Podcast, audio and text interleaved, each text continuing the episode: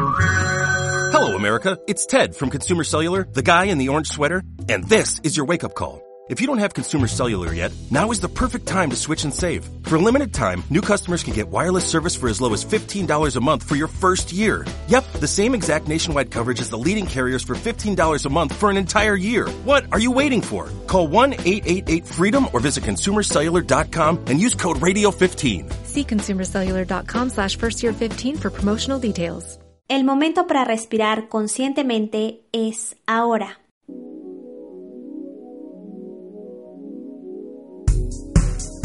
Consciente de ti, el podcast de autocuidado. Descubre cómo cuidarte sin culpas y hacer de la pausa un hábito consciente. Con Katia Hurtado. Un podcast de conscientemente.net.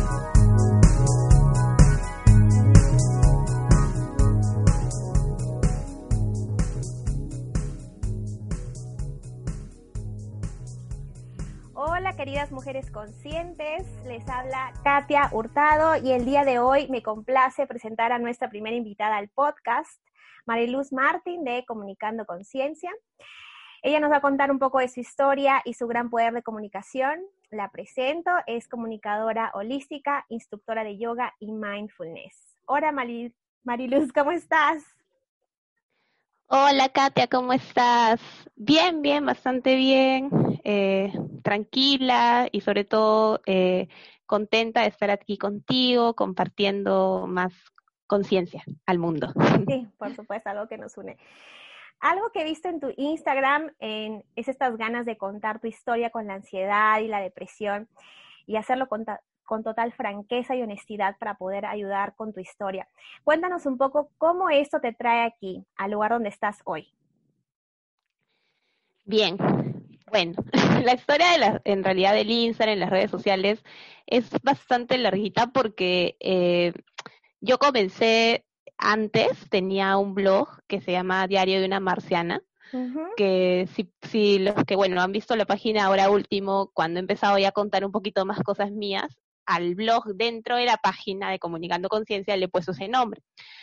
Justamente porque, bueno, eh, a mí me, apasiona escribir y todo esto, y bueno, dentro del anterior blog yo escribía, contaba mi vida, y, aparte, y siempre me gustaba sacar una reflexión de las cosas de que contaba. Entonces este blog como que empezó a tener acogida, la gente incluso ya, eh, mis amigos todos me llamaban Marciana, Marciana. claro. vino por, por mar, ¿no? Porque de mar, de ahí ah, claro, claro. sí. Y porque me sentía literal una marciana en la tierra, ¿no? Claro. Entonces, este, bueno, después de eso eh, lo cerré porque sentí que me saturé un poco de las redes sociales, a veces así me pasa. sí, y luego de eso, claro, y luego de eso, eh, yo quería, se sentía esa necesidad de comunicar, de hablar de temas de los que yo estaba viviendo. ¿Por qué? Porque, eh, bueno, en realidad he pasado por bastantes temas, tanto emocionales, mentales, etcétera, y yo me di cuenta que aparte de llevar muchos años de terapia y todo esto, las cosas que yo estaba haciendo actualmente me habían ayudado mucho. Entonces nació básicamente con el deseo de contar y compartir eh, las cosas que me ayudan a mí y poder compartirlas a las demás personas. ¿Y por qué comunicando conciencia? Porque comunicando, o sea, he unido mis dos pasiones, ¿no? Que es la comunicación, que es mi carrera, que estoy en la universidad, que bueno, a mí me falta un ciclo para acabar. claro. finalmente. Finalmente. sí, bastante tiempo me he demorado. Y eh, el otro lado que es la parte holística, la parte de conciencia, entonces por eso comunicando conciencia, ¿no? A través del yoga, del mindfulness y a través de otras actividades, ¿no? Que no necesariamente eh, habla de esto. Ok, algo que también, y te admiro por la franqueza, la honestidad de eh, eh, publicar un post que realmente sí también me llegó, y a muchas mujeres que se van a sentir em, en comunidad o también en sincronía con, este em, diagnóstico que has recibido, y que gracias a él también quizás puede tener una cuota de, de tu participación aquí en redes sociales, de tus ganas de comunicar. Cuéntanos un poquito del de, TCA. Ok, bien. Sí, este post en realidad, eh, yo no me atrevía mucho antes a hablar de eso. De hecho, alguna vez lo he mencionado, incluso en el anterior blog lo mencionaba, ¿no? Pero nunca hablándolo tan de frente porque siempre había como que un miedo a ser juzgada, un miedo este, a que piensen que de repente quiero llamar la atención y cosas así que nada que ver, pues, ¿no? en realidad es compartir y, hablar de esos temas con normalidad.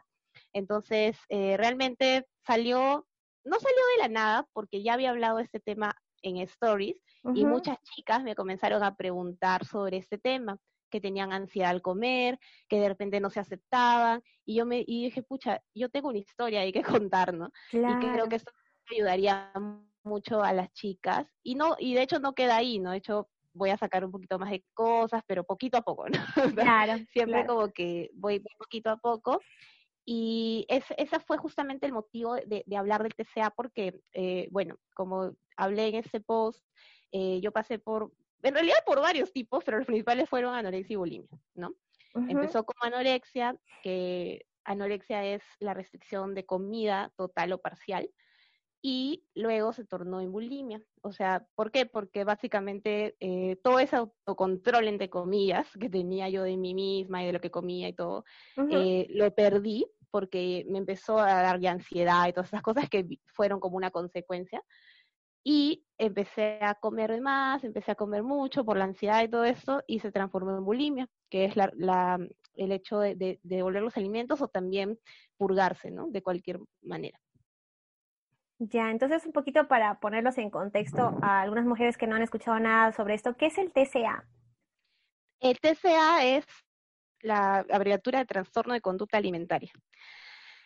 Entonces, eh, un trastorno de conducta alimentaria, en realidad cualquier alteración que hay, tanto de, la, de tu forma de comer y también de la forma en cómo ves tu físico, ¿no? Porque no solamente implica el dejar de comer o comer o purgarte, sino cómo tú estás viéndote y la distorsión cognitiva que hay de tu físico, ¿no? Que, en otras palabras, eh, yo soy delgada y en realidad no tengo de dónde ser eh, llenita o gordita porque mi familia todos somos delgados, eh, pero yo me veía gorda de, a los 14 sobre todo, que es donde empezó todo esto.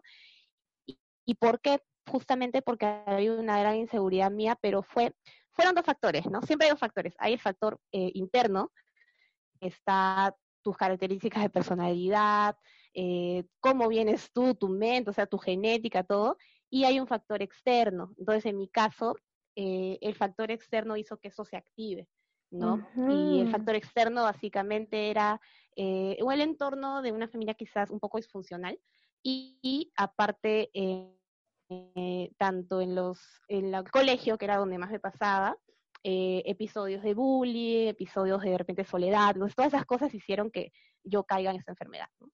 Pero hay distintos factores, ¿no? Porque, por ejemplo, eh, también se ve mucho, y eso lo, he ido aprendiendo dentro de tanto la terapia, como lo que ahora yo hago con algunas chicas que también ayudo a través del yoga de mindfulness a superar este, este tema, porque también hay un, hay un tema de no querer asumir responsabilidades, ¿no? Entonces uno se quiere mantener en cierta forma en el cuerpo de una niña, porque en el fondo no quiero crecer. ¿Y por qué no quiero crecer? Porque me da miedo, me da miedo enfrentar la vida. ¿Y por qué me da miedo? Porque me siento insegura. entonces es como que una cadena, ¿no? Pero no es como que, ay, ya me siento segura, entonces voy a desarrollar un TCA. No, o sea, influyen varios factores, ¿no? Claro, perfecto. Eso básicamente. Y digamos que esta ansiedad y ese estrés que desencadenó todo esto en el que estabas pasando, ¿qué sobre exigencias podrías decir en tu vida crees que te llevaron a ello? Sobre algo del cuerpo o, la inseguridad, la falta de ella que, que, estás comentando. Bien, o sea, acá hay varias cositas también porque eh, uno, normalmente los TCA se suelen hasta incluso juzgar, creo yo, porque varias chicas, por ejemplo, me dicen, no, es que mi familia no lo entiende, cree que estoy eh, exagerando, o me dicen, ya, come, este, o ya, este, ponte a comer, o deja de hacer. Y en realidad no es, eso es la punta del iceberg, ¿no? El hecho de comer o no comer y todo lo que hay debajo de, del mar, por así decir, del iceberg, eh, son todas sus inseguridades. Entonces, eh, ¿cuáles eran las autoexigencias? Más allá de dejar de comer o no comer o, o, querer verme flaca, eh, siempre yo he sido una chica, desde niñita, yo era como que súper aplicada en el colegio. Entonces siempre era como que la primera en el salón y siempre andaba compitiendo, ¿no? pero no era algo que yo siento que me nació, sino que también mi entorno lo reforzaba, ¿no? Entonces siempre la competencia de querer ser la mejor, de, de, sobresalir en todo, incluso en, las actuaciones, yo siempre sobresalía, que era así, la que mejor bailaba, la que mejor actuaba, la que esto, la que el otro, ¿no? Y luego, cuando me cambiaron de colegio, y literal, cambió todo mi panorama en la secundaria, eh, me di cuenta que ya no era lo mismo. O sea, ya había otras chicas, había otro entorno y ya no, yo no, yo no podía agarrarme de esa seguridad. Entonces empecé a autoexigirme ya por el otro lado de, de querer ser perfecta. ¿no? y, y, en lo y en general, o sea, es algo con lo que hasta ahorita eh, lidio, porque siempre me voy del lado de querer hacer las cosas bien, hacerlas perfectas, ¿no? Entonces, eso es lo que más me, me, me, y creo que a muchas personas les pasa en realidad, ¿no? De, que estamos exigiéndonos algo y nos vamos por el lado de la perfección, y eso es lo que más, más, más eh, me ha costado eh, lidiar hasta ahora, ¿no? Eh, uno se autoexige, yo me exigía mucho incluso en la universidad, ¿no? En ser la mejor, este, en el tema de los estudios sobre todo, y también por el tema de la pareja, ¿no? De querer, eh, es como que buscaba siempre reemplazar ese amor propio por el amor de alguien, ¿no? Y me pasó con muchas parejas incluso, ¿no? La, la dependencia emocional, por ejemplo. Sí, sí, sí. Acá... quería. claro, eh, pues, de, todas formas eh, te comprendemos. Aquí estamos en comunidad porque ya que me dirijo a mujeres conscientes, somos mujeres imperfectas. Detrás de esa conciencia es el darnos cuenta de eso, ¿no? Que no hay eh, perfección, tratarnos de darnos cuenta como primer paso esto del, de la mentalidad blanco y negro o todo nada. Eh, y, por eso quiero traer estos episodios aquí, pues para que conozcan a más mujeres imperfectas, que también estamos dándonos cuenta como primer paso, y luego pues contar nuestra historia de cómo a través de este darnos cuenta, porque no es solo, uy, ya, wow, ya sé a dónde, no, no, qué es lo que no tengo que hacer y ahora me voy por el camino del bien, ¿no? Sino realmente empezar. Perfectamente imperfecto, como dicen, ¿no? Exactamente, este darnos cuenta es el proceso, no es la meta o no es la llegada, ¿no? Es el, mismo proceso y que nos va a llevar toda, hasta toda la vida. Y eso está bien. ¿Y cuál es el valor, el mensaje o mantra o alguna frase significado que más has aprendido a raíz de vivir con el trastorno de TCA? Eh, bueno, en realidad tengo bastantes frases, tanto en mi cuarto como en mi escritorio, en el trabajo, o sea, es más, siempre trato de comprarme como que libritos, cuadritos que tengan frases, porque es una de las cosas que me ayuda mucho, ¿no? Y, y, incluso he coincidido con muchas amigas y personas que están en este, en este camino que el hecho de tener frases o mantras te ayudan a tu crecer, aunque suenen cliché, algunas frases en verdad ayudan.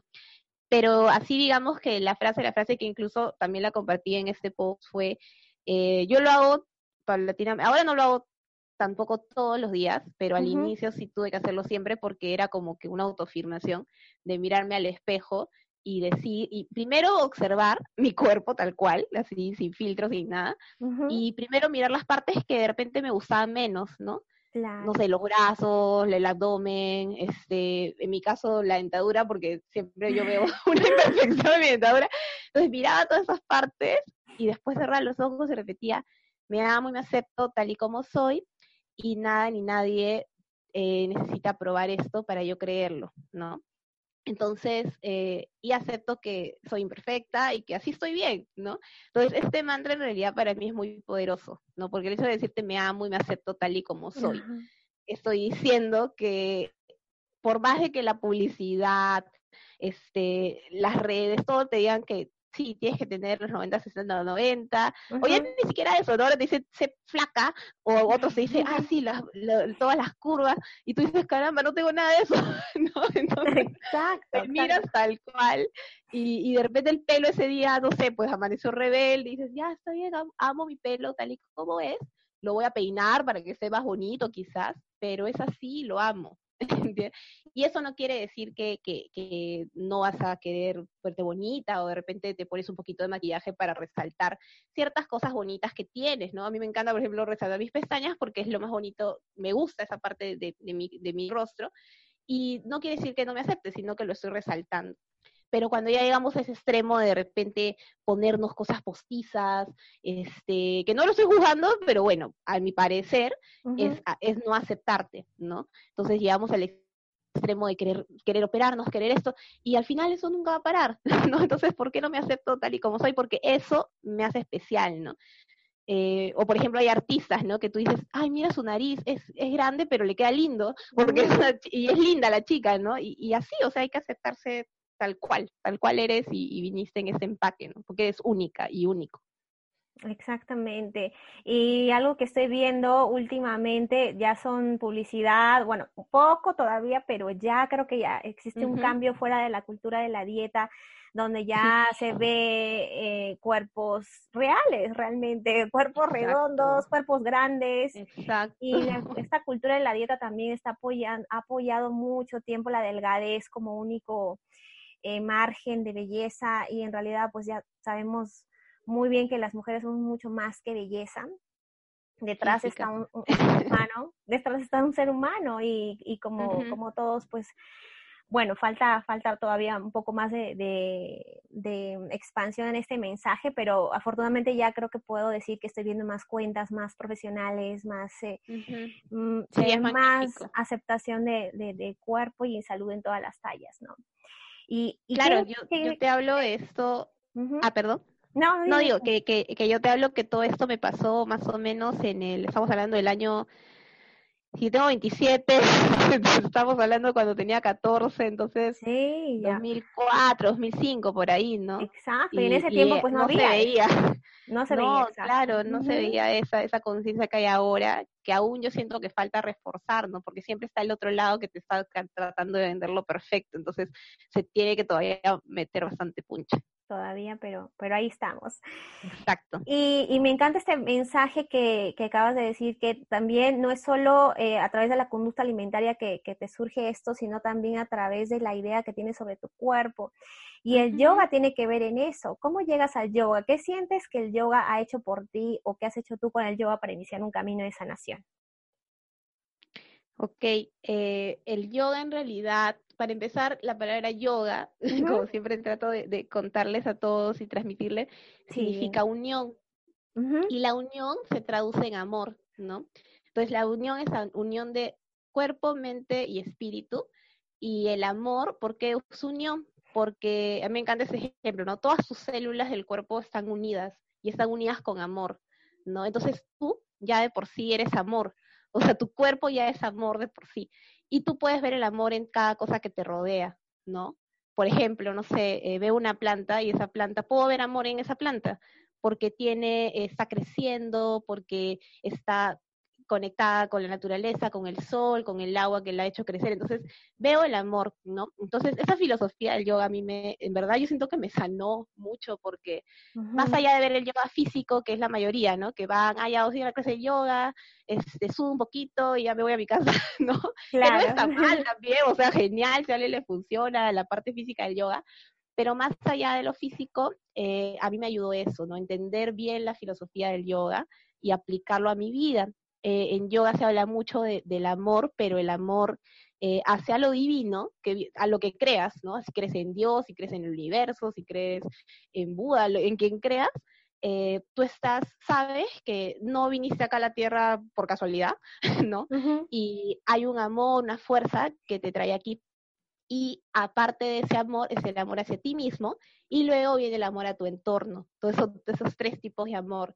¿No? Entonces, cuando yo empecé a conectarme con todo esto, era imposible que yo empiece, que yo no, no deje estas conductas de autolesionarme, porque al final eh, todos son autolesiones, ¿no? Tanto uh -huh. físicas como, como mentales. Si tú te dices todos los días me odio, soy claro. fea, es una autolesión que te estás haciendo, ¿no? Y, y, igual lo físico, ¿no? De repente, no sé, yo tenía esa manía de, de, de arrancarme los pelitos que se llama tricotinomanía, uh -huh. así se llama, este, o de morderme mucho las uñas, o de repente sacarme las cosas, o sea, un montón de cosas que son conductas que eh, en terapia las vas viendo, eh, que van más allá del comer y no comer.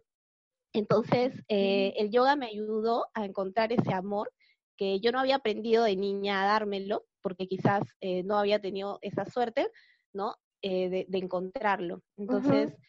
a eso me ayudó muchísimo el yoga. Wow, qué bonito, qué excelente. Voy a copiar ahí las, las tres partes que has mencionado. Sí. Está muy, muy inspirador. Ah, y con la comida, o sea, uh -huh. eh, eh, me ayudó mucho mindfulness, ¿no? Porque mindfulness, mindfulness está muy unido a yoga, porque mindfulness es conciencia plena. Entonces, cuando haces yoga, estás en el presente, estás siendo consciente de este momento. Entonces, mindfulness me ayudó bastante, aparte de estar en el tiempo presente, bastante con la comida. Empecé a hacer, eh, sin, sin, saber yo qué, lo que era, empecé a hacer mindful eating, que era, eh, yo me preparaba mis alimentos eh, yo los cortaba, mis verduritas, las hacía colores, lo, ponía bonito en mi plato y empezaba a observar el plato de colores, empezaba a olerlo, decía, ah, qué rico, y empezaba a probar sabor por sabor y empezaba a reconocer la comida. Luego, después ya de años, me di cuenta que eso era mindful eating y yo lo estaba haciendo como que, man, ya qué chévere, y eso me ayudó mucho, ¿no? Claro, interesante el mindfulness. Eh, ¿Cómo podrías describir al mindfulness? Mindfulness, bueno, la traducción literal es conciencia plena, pero más allá de eso, yo creo que mindfulness se puede hacer en todos lados. O sea, hay, un mindfulness formal, que, que, se habla en los libros, y hay un mindfulness de práctica informal, ¿no? Y este mindfulness informal creo que es el más potente incluso. O sea, es necesario hacer tu mindfulness formal, que es sentarte, meditar y ponerte como que a veces de repente un horario para hacerlo. Y luego el mindfulness informal es estar consciente en todo momento. Por ejemplo, si ahorita estoy hablando contigo eh, y de repente está sonando el celular, no le hago caso, porque estoy en ese momento hablando contigo, ¿no? Eh, si estoy de repente almorzando y me también igual, siempre pongo el ejemplo del celular porque es lo que más me distrae. Exacto, el mayor distractor hoy en día. Exacto, entonces dejarlo a un lado, ¿no? O de repente si, si, tienes la costumbre de comer con el televisor prendido, apagar la televisión y comer y concentrarte. O sea, es estar presente en el momento que, que muchas veces no lo estamos, ¿no? Incluso cuando estamos en la calle, estamos pensando a veces, ¿no? Ya no con el celular, pero estamos pensando en lo que pasó ayer, en lo que pasará mañana, en qué va a pasar, y ya no estamos conectados y nos perdemos de la vida, literal, ¿no? Exactamente, y muchas personas crecemos con eso de, porque yo hasta que empecé a estudiar todo esto también, no tenía ni idea de que estaba viviendo como en automático y mi mente nunca ha estado en el presente más que de niña y que después creciendo lo olvidé, ¿no? Entonces, eh, esto del mindfulness de conciencia plena también me encanta mucho y un ejercicio que me gusta y que realmente me pone así muy, muy presente es observar cuando alguien te llama, justo lo que mencionas el teléfono, cuando alguien te llama y no contestar a la primera, sino estar en paz y conciencia de atención plena con ese momento o con esa ansiedad que puede surgir, que está, es del todo humana, al, que, al, recibir esa llamada y no saber quién es, ¿no? Entonces eso también es un muy buen ejercicio de atención plena. Qué bueno, no, lo sabía, voy a, voy a anotarlo. buenísimo, buenísimo, justo en ese momento que algo que te trae mayor ansiedad, como, como decimos, es el teléfono, ahí practicar eso es muy bueno. Eh, además que te has acercado al mindfulness empezando por la comida y también lo llevas a tus, eh, das clases de yoga, ¿verdad? ¿De qué forma más has incluido el yoga y el mindfulness como parte de tu autocuidado? Como parte de nuestro cuidado, eh, el yoga, por ejemplo, a mí generalmente nunca me ha gustado hacer ejercicio. en mi familia, es, de la mayoría sí hacen deporte, mi hermana la mayor siempre hace deporte, mi otra hermana es entrenadora de, de, pilates, de, hasta de zumba, entonces hago todo Mi papá también ha sido deportista de joven, y yo era floja, ¿no? siempre me decían, oye, tienes que hacer deporte. Y a pesar de que un tiempo, eh, como conté, eh, me, dio la locura de bailar, pero era como que ya el, bailar que ahora me hace bien y me encanta bailar y, lo hago sin, sin, sin que no me interesa si está bien, si está mal, en ese tiempo era una obsesión, ¿no? Entonces bailaba un montón para sudar, para hacer cardio, ¿no? En mi casa. Entonces, este, justamente eh, como autocuidado, el yoga, si es físicamente, para mí es un ejercicio excelente, porque no solamente estás trabajando, sino que abres todos tus chakras, que son tus partes energéticas dentro del cuerpo, eh, estás haciendo, aparte de hacer ejercicio, ejercitando tu cuerpo, estás trabajando emocionalmente también, o sea, aunque no, aunque no lo sepas o aunque quizás no seas tan consciente en ese momento, estás abriendo chakras, estás haciéndote más flexible, estás trabajando tu constancia, porque de repente hay posturas que la gente dice, ay, no, eso nunca lo voy a poder hacer. Y yo le digo, hazlo. Intenta, Y lo intentan y dicen, wow, no sabía que era capaz de mover mi, mi pierna hacia ese lado. Y creo que sí puedes. Y poquito a poco, este, entonces trabajas tu constancia, trabajas tu paciencia, trabajas tu autocuidado, tu autoamor, porque también no te sobreexiges. Yo le digo a, la gente que les enseño, tampoco vas a querer llegar tu pie hasta atrás el primer día, o sea, tienes que ir poco a poco, la paciencia, que es súper importante en la vida en general, ¿no? Y sobre todo el yoga y mindfulness eh, para estar en paz conmigo misma, o sea, porque autocuidarse no solamente es la parte física, sino es la parte mental y emocional. Entonces, eh, a mí me ayuda mucho, por ejemplo, tengo esta página que también se llama Viajar para Sanar.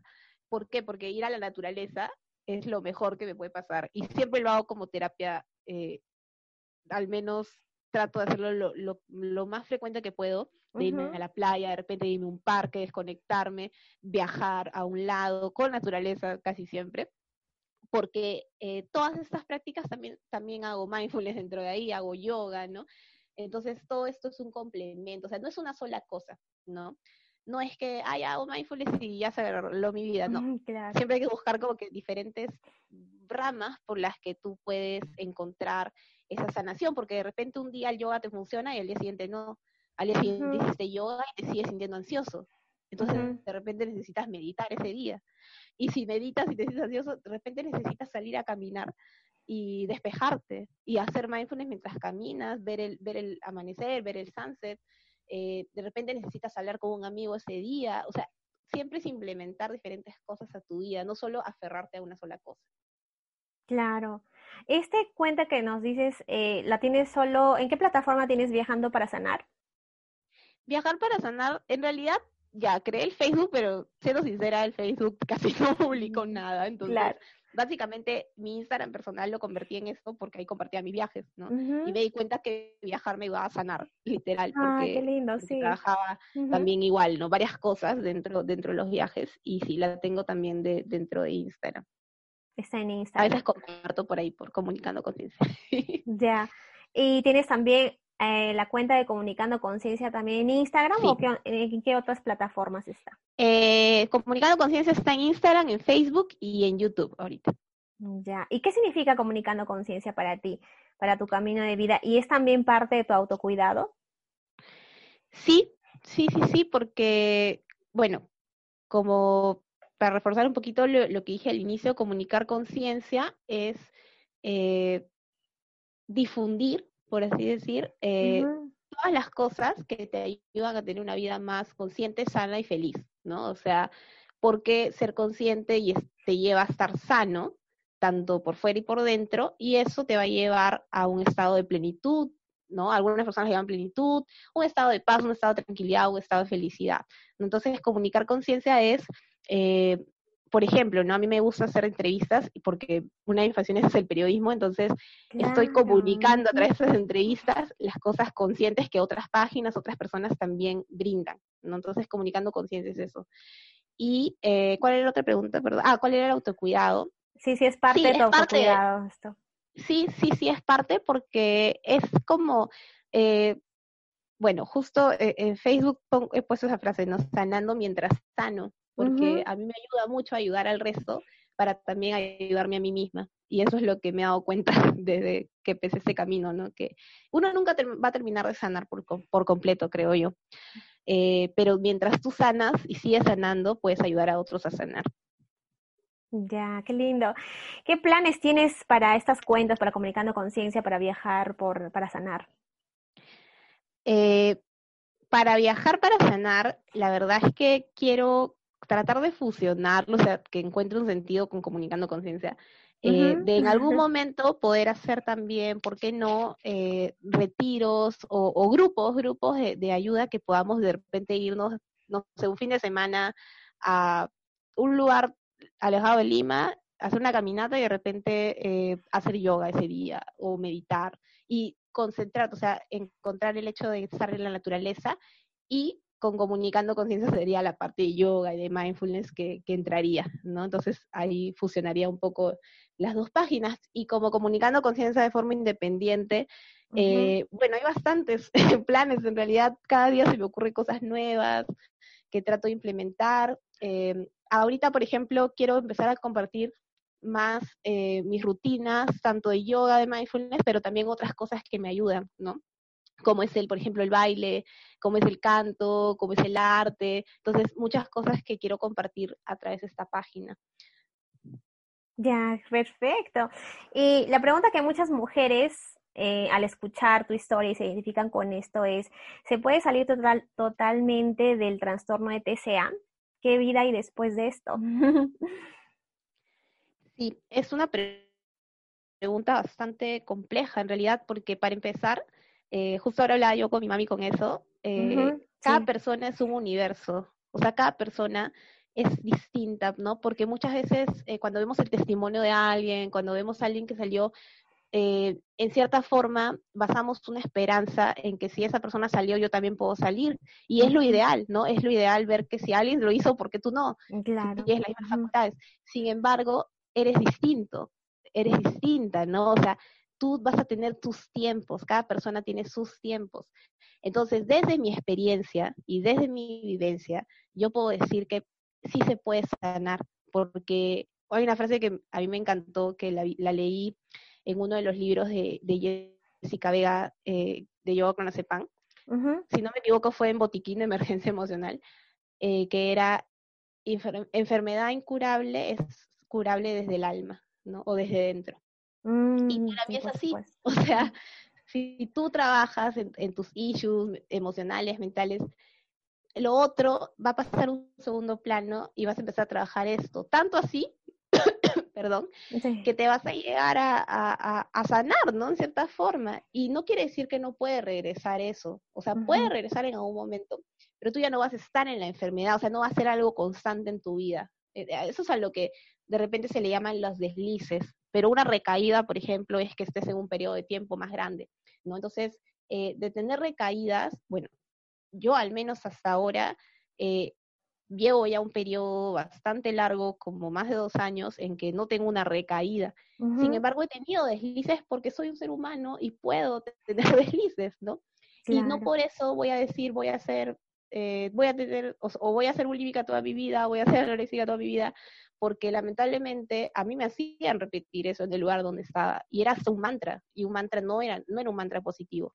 Entonces lo que yo me repito es, estoy bien, estoy sana y sí, puedo tener como cualquier persona un momento bajón, eh, un momento de, de, de, ansiedad, un momento de no saber qué hacer, ¿no? Pero luego me recompongo. Entonces yo creo que eso es estar en un estado ecuánime, un estado de salud bien, ¿no? Entonces sí se puede para mí. ¿Qué les dirías a todas esas mujeres que están pasando por un trastorno como este o algún problema de salud mental?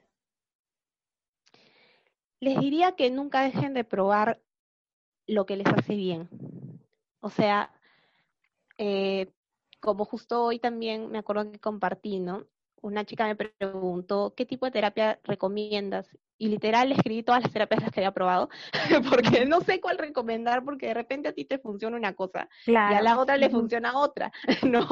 Y de repente a la otra le funciona viajar y olvidarse del mundo, y de repente a la otra le funciona, no sé, le funcionó, eh, tuvo una familia y se recuperó así porque dio todo por sus hijos, o de repente la otra chica se enfocó tanto en su misión de vida, en su carrera, y sanó. Entonces, nunca dejen de probar las cosas que les hacen bien y, sobre todo que tengan fe, porque a mí la fe me ayudó mucho. Y no les estoy hablando de, ah, fe de, un Dios, no.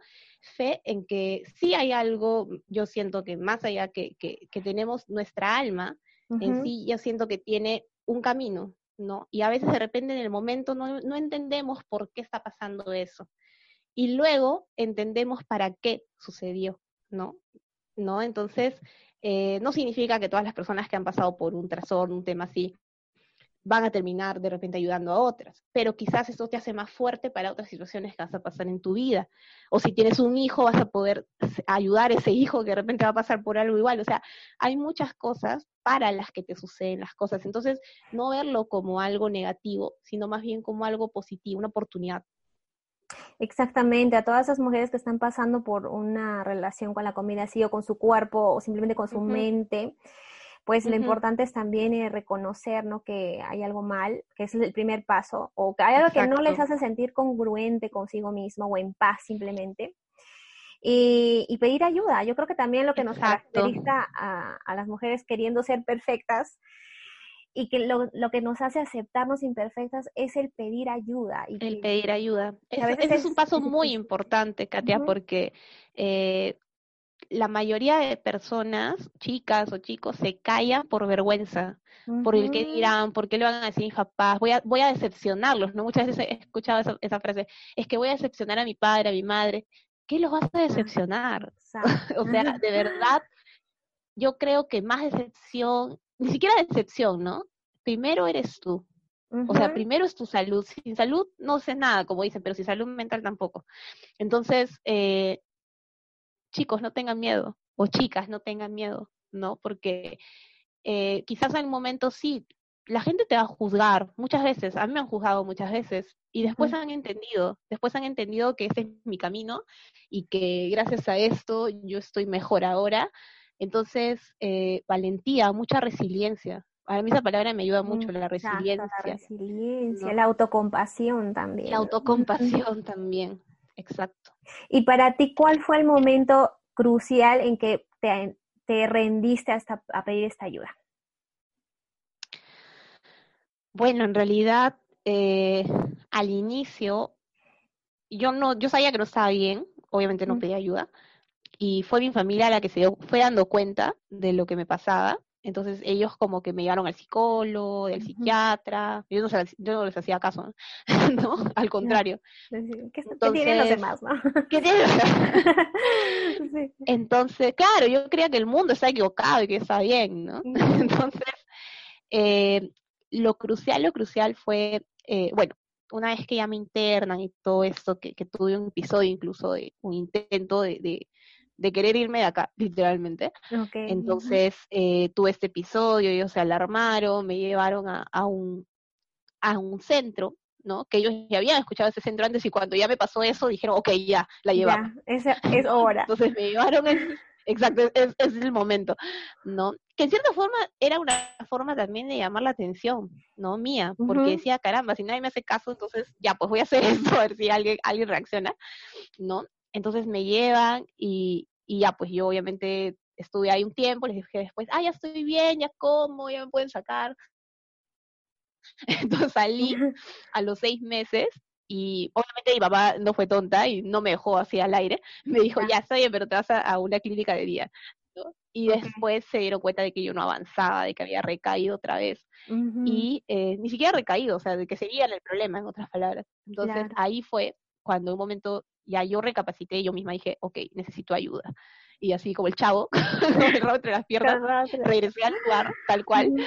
Y dije, ok, esta vez sí va a ser diferente, ¿no? Y ahí fue cuando... ahí le metiste, le metiste ya esfuerzo propio. claro, le metí punche, ¿no? Realmente, y al inicio obviamente uno lo hace por lo externo, uno empieza a recuperarse eh, para estar bien y después te vas dando cuenta de que en realidad tienes que trabajar más cosas, ¿no? Y, ya finalmente cuando sales y todo, siempre están los bajones, las recaídas y todo eso. Eh, y así, así, que yo diga, por así decir, ya he sanado, o al menos un 70%, eh, ha sido cuando, o sea, de hecho, tuve una etapa así muy fuerte, ¿no? Incluso ya habiendo estado en el curso de yoga y todo después de eso, con una pareja, y ahí fue que yo me di cuenta esa dependencia que había y esa falta de amor que todavía me faltaba trabajar. Entonces ahí fue que dije, ok, de acá la única que se va a salvar eres tú, Mar, porque ya todo el mundo te ayudó, ya, ya, tienes las herramientas, ya sabes toda la teoría, ya tienes todo, solamente falta que tú decidas que quieres estar bien, ¿no? Eh, y ahí fue, ¿no? En el eh, casi del 2015 te estoy hablando que pasó eso, ¿no? Que fue mi punto de quiebre, porque tú dices, pucha, después que ya me pasó todo eso, eh, aún sigo mal, no puede ser. Entonces ahí yo dije, ya, ¿no? vamos para adelante.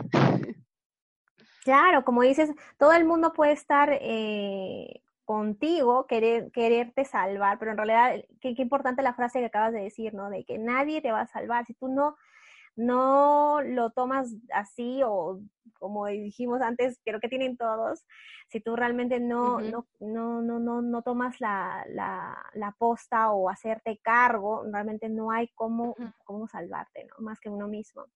Exacto. Ay, Mar, qué lindo, qué, rica entrevista que hemos tenido. Muchísimas gracias por, por, compartirnos tanto y realmente admiro tu coraje, tu valentía para contarnos todo esto y para ser tu maestro ahora esto, ¿no? Em, gracias a ti, Katia, de todas maneras. Me hace muy feliz que, que, quien escuche esto eh, resuene con este mensaje y, y, encuentre esa gotita de esperanza y, y, y realmente eh, se ponga las pilas, ¿no? En, en rehacer su vida, en, buscar ayuda, eh, en hacer las cosas para no siempre estar bien, porque no siempre se está bien, pero tratar de hacerlo lo mejor que se puede. Claro.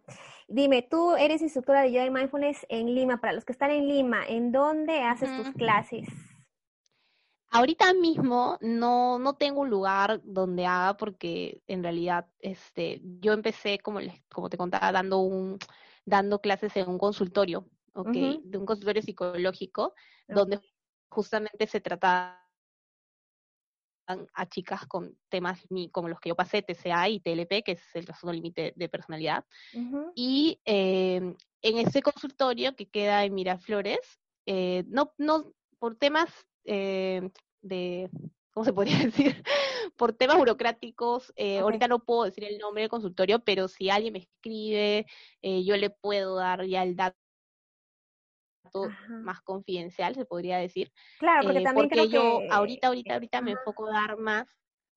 Claro, me, me, enfoco a dar más en las sesiones personalizadas, exacto, las sesiones personalizadas, porque cuando se trabaja en ese tema de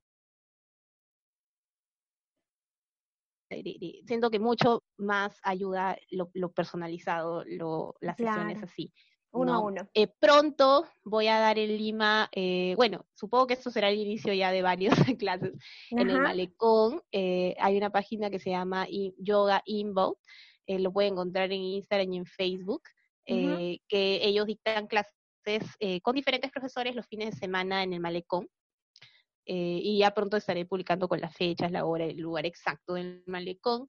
Y son clases gratuitas de yoga. Esas sí son grupales, a esas sí pueden ir los domingos. Entonces, en la próxima clase, el día 9 de febrero, yo voy a estar ahí dictando esa clase.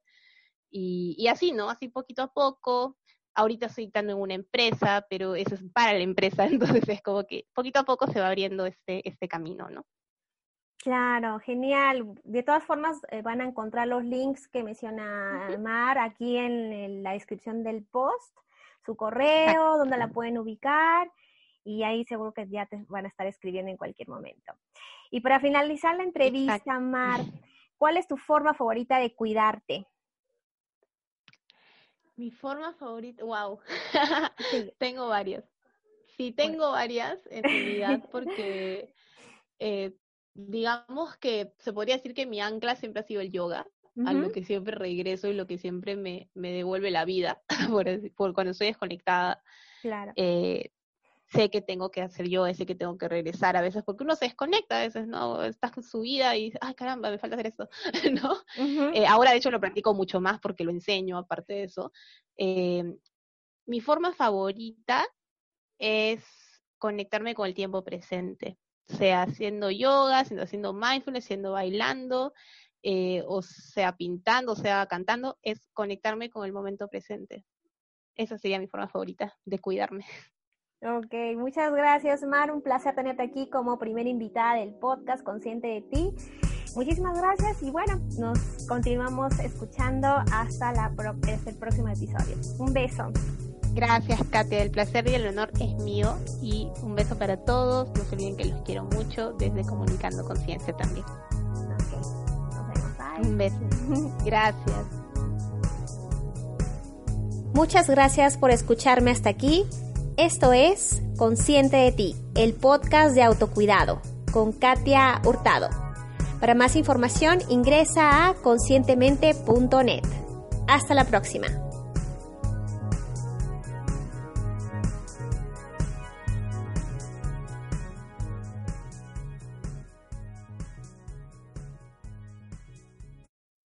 As a new Western Union customer, you can enjoy a $0 transfer fee on your first international online money transfer. Send money to your family and friends back home the fast, easy, and reliable way. Visit westernunion.com or download our app today to get started, and your first transfer fee is on us. FX gains apply, not available for credit cards and transfers to Cuba. Services offered by Western Union Financial Services Inc. and MLS 906983 or Western Union International Services LLC and MLS 906985.